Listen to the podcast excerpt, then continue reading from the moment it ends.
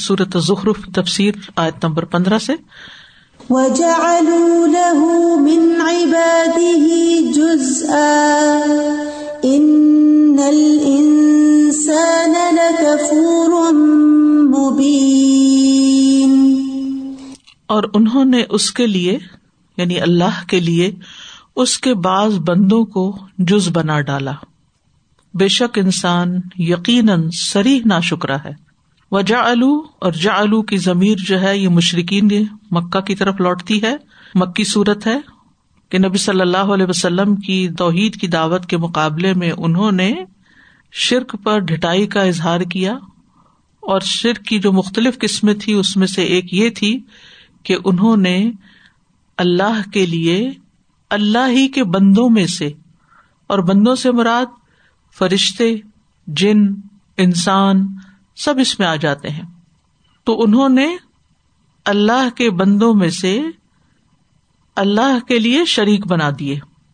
یہود و نصارہ نے عزیر اور مسیح علیہ السلام کو ابن اللہ قرار دیا، اور افسوس کے ساتھ یہ کہنا پڑتا ہے کہ آج مسلمانوں کے اندر کچھ لوگوں نے رسول اللہ صلی اللہ علیہ وسلم کو اللہ کے نور کا ٹکڑا قرار دیا، نور من نور اللہ. آپ سوچئے کہ اللہ سبحانہ وتعالی نے نور اتارا تو ہے قرآن کی شکل میں اور جو اللہ کا کلام ہے، لیکن رسول اللہ صلی اللہ علیہ وسلم کو اللہ کا نور یا اللہ کے نور سے نکلا ہوا نور قرار دینا یہ بھی اسی چیز کی علامت ہے، یہی راستہ ہے. اور بعض نے تو یہ کہا کہ صرف رسول اللہ صلی اللہ علیہ وسلم نہیں، پنجتن جو ہے، پنجتن پاک جن کو کہتے ہیں، وہ سب بھی اللہ کے نور سے پیدا ہوئے، تو اس لیے ان کی باقی ساری مخلوق پر فضیلت ہے. اور مشرکین جو ہیں وہ فرشتوں کو اللہ کی بیٹیاں قرار دیتے تھے، اور انہوں نے عورتوں کی شکل کے بت بنا رکھے تھے، دیویاں بنا رکھی تھی جن کی وہ عبادت کرتے تھے. اور جز کا لفظ جو ہے ایک معنی اس کا کیا گیا ہے برابر، یعنی اسی جیسا، دوسرا فرشتوں کو اللہ کی اولاد قرار دیتے ہیں، تیسرا ایک حصہ، جزءاً ایک حصہ، اور چوتھا کہ وہ بیٹیاں قرار دیتے ہیں. عربوں کے نزدیک بیٹیوں کو جز کہا جاتا تھا، جیسے یوں کہا جاتا تھا قد اجزأت المرأۃ، یہ عورت بیٹیوں کو جنم دیتی ہے. ٹھیک ہے، اجزاءت یعنی اس کے جز الگ ہوتا ہے اس سے. اسی طرح جز کا ایک معنی بعض جانوروں کو وقف کر دینا بھی کیا جاتا ہے، جیسے کہ قرآن مجید میں آتا ہے وَجَعَلُوا لِلَّهِ مِمَّا ذَرَأَ مِنَ الْحَرْثِ وَالْأَنْعَامِ نَصِيبًا فَقَالُوا هَذَا لِلَّهِ بِزَعْمِهِمْ وَهَذَا لِشُرَكَائِنَا.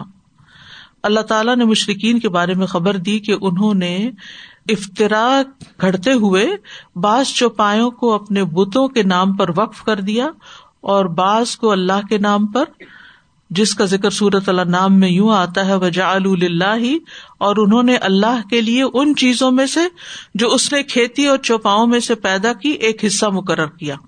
پس انہوں نے کہا یہ اللہ کے لیے ان کے خیال کے مطابق اور یہ ہمارے شریکوں کے لیے. تو بہرحال جو عمومی معنی ہے وہ اولاد کا ہے یا اللہ تعالی کا حصہ ہونے کا ہے. تو یہ یاد رکھیے کہ قرآن مجید میں بہت سے مقامات پر اللہ تعالی کے لیے اولاد بنانے کی مذمت پر آیات ہمیں ملتی ہیں. سورۃ مریم آیت نمبر 88 میں آتا ہے وَقَالُوا اتَّخَذَ الرَّحْمَنُ وَلَدًا لَقَدْ جِئْتُمْ شَيْئًا إِدًّا تَكَادُ السَّمَاوَاتُ يَتَفَطَّرْنَ مِنْهُ وَتَنشَقُّ الْأَرْضُ وَتَخِرُّ الْجِبَالُ هَدًّا ان دعوا للرحمن ولدا وما ينبغي للرحمن ان يتخذ ولدا. واضح تردید کر دی گئی اور انہوں نے کہا رحمان نے کوئی اولاد بنا لی ہے، بلا شبہ یقیناً تم ایک بہت بھاری بات کو آئے ہو، قریب ہے کہ آسمان اس سے پھٹ پڑے، زمین شک ہو جائے، پہاڑ ڈھہ کے گر پڑے، کہ انہوں نے رحمان کے لیے کسی اولاد کا دعویٰ کیا. یعنی ہر چیز تباہ و برباد ہو کر رہ جائے، یہ بات اتنی سخت ہے، رحمان کو اتنی ناپسند ہے کہ اس کا اگر غضب نازل ہو جائے اس بات پر، ہر چیز تباہ و برباد ہو جائے. حالانکہ رحمان کے لائق نہیں کہ وہ کوئی اولاد بنے، اس کو ضرورت ہی نہیں ہے، وہ کیوں بنائے گا اولاد، وہ تو اپنی ذات میں کامل اور مکمل ہے. اس کو کسی کی مدد کی ضرورت نہیں. اسی طرح ایک اور جگہ آتا ہے انہوں نے جنوں کو خدا کا شریک بنا دیا حالانکہ اس نے انہیں پیدا کیا. وَجَعَلُوا لِلَّهِ شُرَكَاءَ الْجِنِّ وَخَرَقُوا لَهُ بَنِينَ وَبَنَاتٍ بغیر علم سبحانہ وتعالی عما یصفون. بدیع السماوات والارض انا یکون لہ ولد ولم تکن لہ صاحبہ وخلق کل شیء وہو بکل شیء علیم. یہ سورۃ الانعام کی آیت ہے 101. اور انہوں نے جنوں کو اللہ کا شریک بنا دیا حالانکہ اللہ نے انہیں پیدا کیا اور اس کے لیے بیٹے اور بیٹیاں کچھ جانے بغیر تراش لیں. وہ پاک اور بلند ہے اس سے جو وہ بیان کرتے ہیں. وہ آسمان و زمین کا موجد ہے. اس کی اولاد کیسے ہوگی جبکہ اس کی کوئی بیوی ہی نہیں؟ اس نے ہر چیز پیدا کی اور وہ ہر چیز کو خوب جاننے والا ہے. یعنی جن جن چیزوں کو یہ اللہ کی اولاد قرار دیتے ہیں وہ سب کیا ہے؟ اللہ کی مخلوق ہیں, عبد ہیں. اللہ سبحانہ و تعالیٰ اس کو اپنے لیے گالی قرار دیتا ہے اگر کوئی اس کی اولاد قرار دیتا ہے. ابو ہریرہ رضی اللہ عنہ سے روایت ہے کہ نبی صلی اللہ علیہ وسلم نے فرمایا, اور یہ صحیح بخاری کی روایت ہے, اللہ تعالیٰ فرماتا ہے مجھے ابن آدم نے جھٹلایا حالانکہ اس کے لیے یہ مناسب نہیں تھا, اور اس نے مجھے گالی دی حالانکہ اس کے لیے یہ مناسب نہیں تھا. اس کا مجھے جھٹلانا یہ ہے کہ اللہ دوبارہ پیدا نہیں کرے گا جس طرح اس نے پہلی مرتبہ پیدا کیا, حالانکہ میرے لیے دوبارہ پیدا کرنا اس کے پہلی مرتبہ پیدا کرنے سے زیادہ مشکل نہیں ہے. اور اس کا مجھے گالی دینا ہے, اس کا یہ کہنا ہے کہ اللہ نے اپنی اولاد بنا لی حالانکہ میں اکیلا ہوں, بے نیاز ہوں, نہ میری کوئی اولاد ہے, نہ میں کسی کی اولاد ہوں, اور نہ میرا کوئی ہمسر ہے. ان الانسان لکفور مبین, یقیناً انسان بڑا ہی ناشکرا, کھلم کھلا ناشکرا ہے. یہاں کفور کا لفظ آیا ہے. کفور کا لفظ کفر سے ہے. کفر کا مطلب ہوتا ہے انعام کرنے والی ہستی کی نعمت کا انکار کر دینا, یا انعام کرنے والے کی مخالفت میں ایسا عمل کرنا جو اس کے انکار ہی کی طرح ہو. یعنی جس نے آپ کو کچھ دیا, آپ یا اس کا انکار کر دیں یا اس کی نعمت کا انکار کر دیں, اور یہی ناشکری ہوتی ہے. مناوی کہتے ہیں کفر یہ ہے کہ اس چیز کو چھپا دیا جائے جس کا حق یہ ہو کہ اس کو ظاہر کیا جائے. یعنی جب کوئی آپ پر احسان کرتا ہے اور آپ اسے چھپا دیتے ہیں تو یہ بھی ناشکری کی ایک قسم ہے نا. اور کفران شکر ترک کر دینے کی صورت میں انعام کرنے والے کی نعمت کو ڈھانپ دینا. کفر کا معنی ڈھانپنا بھی ہوتا ہے نا. تو ناشکری کیا ہے؟ کسی نے جو آپ کے ساتھ احسان کیا اس کو چھپا دیں آپ. اور سب سے بڑا کفر کیا ہے؟ کہ انسان جس نے اس کو پیدا کیا وہ اسی کا انکار کر دے, یا اس کی توحید کا انکار کر دے, یا اس کی کسی صفت کا انکار کر دے. تو کفران کا لفظ اکثر نعمتوں کی ناشکری کے لیے استعمال ہوتا ہے, کفران فولان کے وزن پر. اور کفر جو ہے وہ دین کا انکار کرنے کے لیے استعمال ہوتا ہے. یہ دونوں میں فرق ہے. اور کفور کے لفظ میں سب کچھ جمع ہو جاتا ہے. تو دوسرے لفظوں میں اپنے پیدا کرنے والے کو بھلا کر اوروں کو اس کی اولاد قرار دینا صریح ناشکری ہے. یعنی جس نے ساری کائنات پیدا کی, جس نے ہمیں پیدا کیا, جس نے ہمارے لیے سب کچھ بنایا, اسی کی ہم ناشکری کریں. اسی طرح حسن بصری کہتے ہیں ناشکری یہ ہے کہ انسان مصیبتوں کو شمار کرے اور نعمتوں کو فراموش کر دے. اب ہم کیا کرتے ہیں؟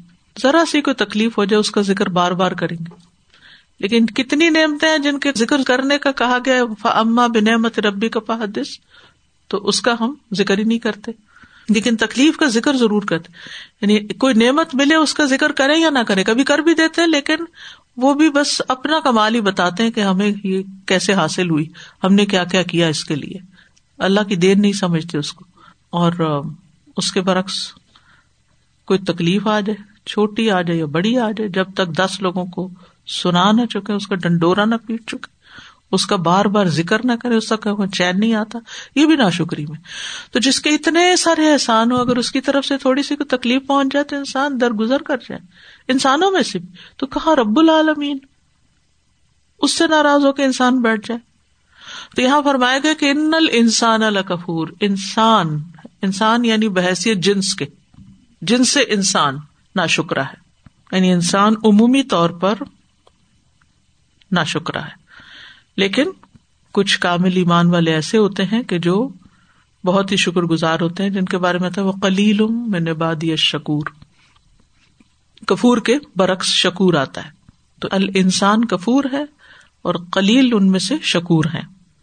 اسی طرح وہ آتا ہے نا سورۃ الاحزاب کی آیت جس کے بارے میں اکثر لوگوں کو اشکال ہو جاتا ہے، وَحَمَلَهَا الْإِنسَانُ إِنَّهُ كَانَ ظَلُومًا جَهُولًا، انسان نے اس امانت کو اٹھا لیا، بڑا ہی ظالم و جاہل. تو یہ بھی جن سے انسان کے بارے میں آتا ہے، سب ظالم و جاہل نہیں ہیں، ٹھیک ہے، لیکن اکثریت جو ہے وہ ایسی ہے. تو بنیادی طور پر یہاں اس آیت میں اللہ کی ناشکری کی مذمت کی جا رہی ہے، آیت کے اس حصے میں، کہ جس رب نے ہمیں نعمتیں دی ہیں ہم اسی کی ناشکری کریں. لیکن اللہ سبحانہ وتعالیٰ کو اس سے فرق بھی نہیں پڑتا کہ کون شکر گزار ہے اور کون نہیں. قرآن مجید میں آتا ہے وَمَن يَشْكُرْ فَإِنَّمَا يَشْكُرُ لِنَفْسِهِ وَمَن كَفَرَ فَإِنَّ اللَّهَ غَنِيٌّ حَمِيدٌ. جو شکر کرتا ہے اپنے لیے کرتا ہے، اور جو ناشکری کرے تو یقیناً اللہ بڑا بے پرواہ ہے، بہت تعریف والا ہے. لیکن اس کو اپنے بندوں کی ناشکری پسند نہیں ہے، یعنی وہ بے پرواہ ضرور ہے، اسے نقصان کوئی نہیں ہوتا، لیکن بندوں سے اس کو اچھا بھی نہیں لگتا کہ کوئی ناشکری کرے. وَلَا يَرْضَى لِعِبَادِهِ الْكُفْرَ، بندوں کی ناشکری پہ وہ راضی نہیں ہوتا. وَإِن تَشْكُرُوا يَرْضَهُ لَكُمْ، اور اگر تم شکر ادا کرو تو وہ تمہارے لیے اس کو پسند کرے گا، اور اس کا فائدہ بھی انسان کو خود ہی پہنچتا ہے. اور شیطان کی صفت بھی قرآن مجید میں کفور بتائی گئی ہے، وَكَانَ الشَّيْطَانُ لِرَبِّهِ كَفُورًا، شیطان اپنے رب کا سخت ناشکرا ہے، اور شیطان ہی بندوں کو شکر کی طرف نہیں آنے دیتا. آپ کو یاد ہوگا سورۃ الاعراف کی وہ آیتیں آپ پڑھ چکے ہیں کہ جس میں اللہ تعالیٰ نے ابلیس کے بارے میں فرمایا، جو اس کا پورا سیناریو پتہ چلتا ہے. اس نے کہا قال فبما اغویتنی لاقعدن لهم صراطک المستقیم، کہ میں تیرے بندوں کے سیدھے رستے میں بیٹھ جاؤں گا، ان کی دائیں طرف سے آؤں گا، ان کے بائیں طرف سے آؤں گا، ان کے سامنے سے آؤں گا، ان کے پیچھے سے آؤں گا. ولا تجد اکثرهم شاکرین، اور آپ ان کی اکثریت کو شکر گزار نہیں پائیں گے. تو شیطان کا سب سے بڑا وار کسی انسان پر یہی ہوتا ہے کہ وہ اس کے اندر نیگیٹو تھنکنگ بھر دیتا ہے، منفی سوچیں بھر دیتا ہے، اور اس کے اندر سے شکر گزاری چھین لیتا، جس کی وجہ سے خود اس کے اندر بھی جلن اور کڑن رہتی ہے، اور ہر وقت انسان کے اندر وہ باقی رہتی ہے کہ انسان خوش ہی نہیں ہو پاتا، کسی چیز پر راضی نہیں ہوتا. کتنا مزریبل ہوتا ہے ایسا شخص کہ جس کو خوشی نصیب نہ ہو، اس کو چین ہی نہیں ہے، وہ ہر وقت پریشان ہے، اس کے دل میں ہر وقت گلے شکوے ہیں، کبھی اس کے بارے میں کبھی اس کے بارے میں، اس نے میرے ساتھ یہ کیا، اس نے میرے ساتھ یہ کیا. تو یہ شیطان کے وہ وسوسے ہے جو شیطان ہمارے ساتھ دشمنی کی بنا پر ہم سے کرتا ہے، اور ہم اس کا شکار ہو جاتے ہیں. تو بہت احتیاط کی ضرورت ہے. پھر اسی طرح نعمتوں کو غیر اللہ کی طرف منسوب کرنا، یہ بھی ناشکری. دینے والا اللہ ہے، اور ہم کہیں کہ یہ فلاں نے کیا. مثلاً بارش کا برسانا، اولاد کا پیدا کرنا. دور جاہلیت میں لوگ کہتے تھے یہ بارش فلاں فلاں ستارے کی وجہ سے برسی ہے، اور بعض کہتے تھے یہ اللہ کی رحمت آئی ہے، اللہ نے برسائی ہے. تو ناشکری جو ہے یہ ہلاکت کا باعث ہوتی ہے، دنیا میں بھی انسان کے لیے اور آخرت میں، انڈیویجول لیول پر بھی اور کلیکٹیولی، قوموں کی سطح پر بھی. وہ قرآن مجید میں سورۃ النحل میں آتا ہے نا کہ ایک بستی تھی جو امن والی تھی، اطمینان والی تھی، ہر طرف سے اس کا رزق اس کو بافراغت پہنچ رہا تھا، تو اس نے اللہ کی نعمتوں کی ناشکری کی، تو اللہ نے اسے بھوک اور خوف کا لباس پہنا دیا. جب نعمتیں پا کر انسان کے اندر بگاڑ آتا ہے تو پھر اللہ تعالیٰ دنیا میں ہی پنش کرتا ہے انسان کو. وَإِذْ تَأَذَّنَ رَبُّكُمْ لَئِن شَكَرْتُمْ لَأَزِيدَنَّكُمْ وَلَئِن كَفَرْتُمْ إِنَّ عَذَابِي لَشَدِيدٌ. جب تمہارے رب نے صاف اعلان کر دیا کہ بے شک اگر تم شکر کرو گے تو میں تمہیں ضرور زیادہ دوں گا، اور اگر تم ناشکری کرو گے تو میرا عذاب یقیناً بہت سخت ہے. اور ہم خواتین کو تو خاص طور پر محتاط رہنے کی ضرورت ہے، تو ہمیں اپنے اندر شکر لانے کی باقاعدہ کوشش کرنی چاہیے، اور یہ کوشش بھی عبادت ہے. وہ آتا ہے نا قرآن مجید میں وَاعْبُدُوهُ وَاشْكُرُوا لَهُ، عبادت اور شکر ساتھ ساتھ آتے ہیں. جیسے اللہ سے اچھی امید رکھنا، اللہ کے بارے میں حسن ظن رکھنا، یہ سب عبادت کی قسمیں. اللہ سے ڈرنا یہ بھی عبادت ہے، اللہ پہ توکل کرنا بھی عبادت ہے، اس کی طرف رغبت رہبت رکھنا یہ بھی عبادت ہے، اس کا شکر ادا کرنا بھی عبادت ہے. اور ساری نعمتوں پر جو بھی ہمیں اللہ نے دی ہیں. اور اس میں شکر کی پہلی چیز کہ نعمت کی نسبت اللہ کی طرف کی جائے کہ اس نے دی ہے, زبان سے پھر کہا جائے کہ الحمدللہ, اور پھر ان نعمتوں کا تذکرہ بھی کیا جائے. نبی صلی اللہ علیہ وسلم نے فرمایا التحدث بنعمت اللہ شکر و ترکها کفر. پھر یہ کہ زبان اور دل دونوں ہوں ساتھ. آج ہی صبح کسی سے بات ہو رہی تھی تو میں نے ذکر کی تلقین کی تو کہا کہ دل میں کرنا کافی نہیں, ان کا نہیں زبان کا استعمال بھی ضروری ہے, کیونکہ بعض اوقات بچے آرگیومنٹ بھی کرتے ہیں نا کہ ہمارا دل اچھا ہے, ہماری نیت اچھی, ہم نے دل میں کر لیا, اگر زبان سے نہیں بھی کوئی بات کی تو کیا فرق پڑتا ہے. نہیں, دل بھی اور زبان دونوں ہی. سلمان التیمی کہتے ہیں بے شک اللہ بندوں پر اپنی قدر و استطاعت کے مطابق انعام فرماتا ہے, اور وہ بندوں کو ان کی استطاعت کے مطابق شکر کا مکلف قرار دیتا ہے. یعنی اللہ اپنی شان کے مطابق دیتا ہے اور بندوں سے اتنا تقاضا کرتا ہے جتنی تمہاری ہمت ہے اتنا کر لو. وہ تو کر سکتے ہی نہیں نا, ہم جو کچھ وہ دے رہے ہیں ہمیں اتنا تو جواب میں ہم کچھ کر ہی نہیں سکتے. یہاں تک کہ وہ اس بات سے راضی ہو جاتا ہے کہ بندے اپنے دل سے اس کی نعمت کا اقرار کریں اور زبانوں کے ساتھ نعمتوں کا شکر ادا کریں. اور پھر آپ دیکھیے کہ شکر بذات خود قابل شکر ہے, شکر کی توفیق بھی قابل شکر ہے, اور بغیر کسی وجہ کے بھی اگر انسان الحمدللہ کہہ دیتا ہے نا, الحمدللہ بغیر سوچے سمجھے 30 نیکیاں لکھی جاتی ہیں, میزان بھر دیتا ہے. الحمدللہ کہتا ہے انسان کو میزان بھر دیتا ہے, کتنا بڑا اجر ہے. نبی صلی اللہ علیہ وسلم نے فرمایا جس نے سورج طلوع ہونے سے پہلے اور غروب ہونے سے پہلے 100 بار الحمدللہ کہا تو یہ ایسے 100 گھوڑوں سے افضل ہے جن پر اللہ کے راستے میں سوار ہوا جائے. پھر گناہ مٹتے ہیں, جنت میں درخت لگتے ہیں. ہمیں توفیق بھی مانگنی چاہیے, ہر نماز کے بعد دعا کرنی چاہیے اللہم اعنی علی ذکرک و شکرک و حسن عبادتک, اور وہ بھی ربی اوزعنی ان اشکر نعمتک التی انعمت علی, آخر تک. اور پھر واسألک شکر نعمتک, وہ دعا جو ہے اللہم انی اسألک الثبات فی الامر. اور پھر یہ صفت مانگنی چاہیے کہ اللہ تعالیٰ میرے اندر یہ خصوصیت پیدا کر دے, اور خاص طور پر رات کو سوتے وقت الحمدللہ علی کل حال. آیت 16 ام اتخذ مما یخلق بنات واصفاکم بالبنین, یا اس نے مخلوق میں سے جسے وہ پیدا کرتا ہے خود بیٹیاں رکھ لی اور تمہیں بیٹوں کے لیے چن لیا. ام یا کے معنوں میں بھی اور کیا کے معنوں, دونوں میں سے کوئی بھی. اصفاکم تمہیں منتخب کر لیا. اب یہاں یہ جو سوال ہے ام یا کیا, تو یہ ایک طرح سے ڈانٹ ہے یا انکار ہے, ان کی بات کا رد کرنے کے لیے ہے. یعنی انہوں نے ملائکہ کو اللہ کی بیٹیاں قرار دیا تو فرمایا کہ اس نے مخلوق میں سے جسے وہ خود پیدا کرتا ہے اپنے لیے بیٹیاں رکھ لیں اور تمہارے لیے بیٹے, تم اپنے لیے تو بیٹے پسند کرتے ہو اور اللہ کے لیے بیٹیاں قرار دیتے ہو. سورۃ النجم میں آتا ہے الکم الذکر ولہ الانثی تلک اذا قسمۃ ضیزی, کیا تمہارے لیے لڑکے اور اس کے لیے لڑکیاں, یہ تو ناانصافی کی تقسیم ہے. یہ ان کے عقیدے کے مطابق بات کی جا رہی ہے. اس کا یہ مطلب نہیں کہ اللہ تعالیٰ بیٹیوں کو حقیر قرار دے رہے, بیٹیاں بھی اللہ کی تخلیق ہیں. وَلَيْسَ الذَّكَرُ كَالْأُنْثَى, جو کام بیٹیاں کرتی ہیں بعض اوقات بیٹے نہیں کر سکتے, لیکن وہ چونکہ اپنے لیے ہمیشہ بیٹے پسند کرتے تھے اور بیٹیوں کو کمتر سمجھتے تھے. کہا پہلا ظلم تو تم نے یہ کیا کہ اللہ کے لیے اولاد قرار دی, دوسرا ظلم تم نے یہ کیا کہ اولاد میں سے جس کو تم کم سمجھتے ہو اس کو اللہ کے حصے میں ڈال دیا. سورۃ النحل میں آتا ہے وَيَجْعَلُونَ لِلَّهِ مَا يَكْرَهُونَ, سبحان اللہ, اور وہ اللہ کے لیے وہ چیز تجویز کرتے ہیں جسے وہ خود اپنے لیے ناپسند کرتے ہیں.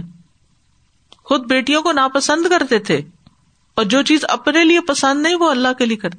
اچھا یہ تو خیر مشرکین مکہ تو بہت بڑا ظلم ڈھا رہے تھے کہ شرک کر رہے تھے, لیکن اگر ہم روزمرہ کی زندگی میں اپنے معاملات کو دیکھیں تو ہم اپنی جوانی زندگی کا بیسٹ ٹائم کس کو دیتے ہیں اور گھٹیا ٹائم کس کے لیے رکھ لیتے ہیں. آخری عمر عبادت کے لیے, وہ بھی چانس پر ہے نا, ملی تو, نہیں ملے تو کیا کر سکتے.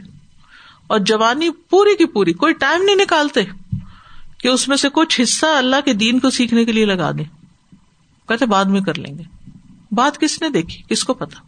صدقہ خیرات کرنا ہو تو بیسٹ چیز اپنے لیے, اور جو سیکنڈ ہینڈ ہے, جو گھٹیا ہے, وہ اللہ کے نام پر دے دی. چلو اس کو اللہ کے نام پہ دے دیتے, ٹھیک ہے, ایکسٹرا چیزیں آپ دیں, لیکن لن تنالوا البر حتی تنفقوا مما تحبون, تم نیکی کو ہرگز نہیں پا سکتے جب تک وہ خرچ نہ کرو جو اپنے لیے پسند کرتے ہو.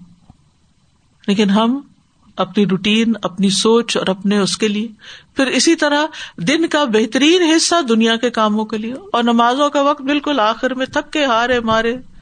قریش مکہ پر تو ہم تنقید کر رہے ہیں, وَيَجْعَلُونَ لِلَّهِ مَا يَكْرَهُونَ, لیکن ہم خود اپنی زندگیوں میں کیا کر رہے ہیں, اس پر بھی توجہ کرنے کی ضرورت ہے. سورۃ الاسراء میں آتا ہے, أَفَأَصْفَاكُمْ رَبُّكُمْ بِالْبَنِينَ وَاتَّخَذَ مِنَ الْمَلَائِكَةِ إِنَاثًا إِنَّكُمْ لَتَقُولُونَ قَوْلًا عَظِيمًا, پھر کیا تمہارے رب نے تمہیں بیٹوں کے ساتھ چن لیا اور خود فرشتوں میں سے بیٹیاں بنا لیں, بے شک تم یقیناً ایک بہت بڑی بات کہہ رہے ہو. بہت بڑی بات ہے یہ. سورۃ صافات میں آتا ہے, الا انہم من افکہم لیقولون, سن لو بے شک وہ یقیناً اپنے جھوٹی سے کہتے ہیں, ولد اللہ, کہ اللہ نے اولاد جنی ہے, وانہم لکاذبون, وہ بالکل جھوٹے ہیں. اصطفی البنات علی البنین, کیا اس نے بیٹیوں کو بیٹوں پر ترجیح دی. ما لکم کیف تحکمون, کیا ہے تمہیں, تم کیسا فیصلہ کر رہے ہو. تو بہرحال یہ ان کا حال بتایا جا رہا ہے کہ ان کی ترجیحات کیا تھیں, اور آج ہم بھی دیکھ لیں کہ ہماری ترجیحات کیا ہیں.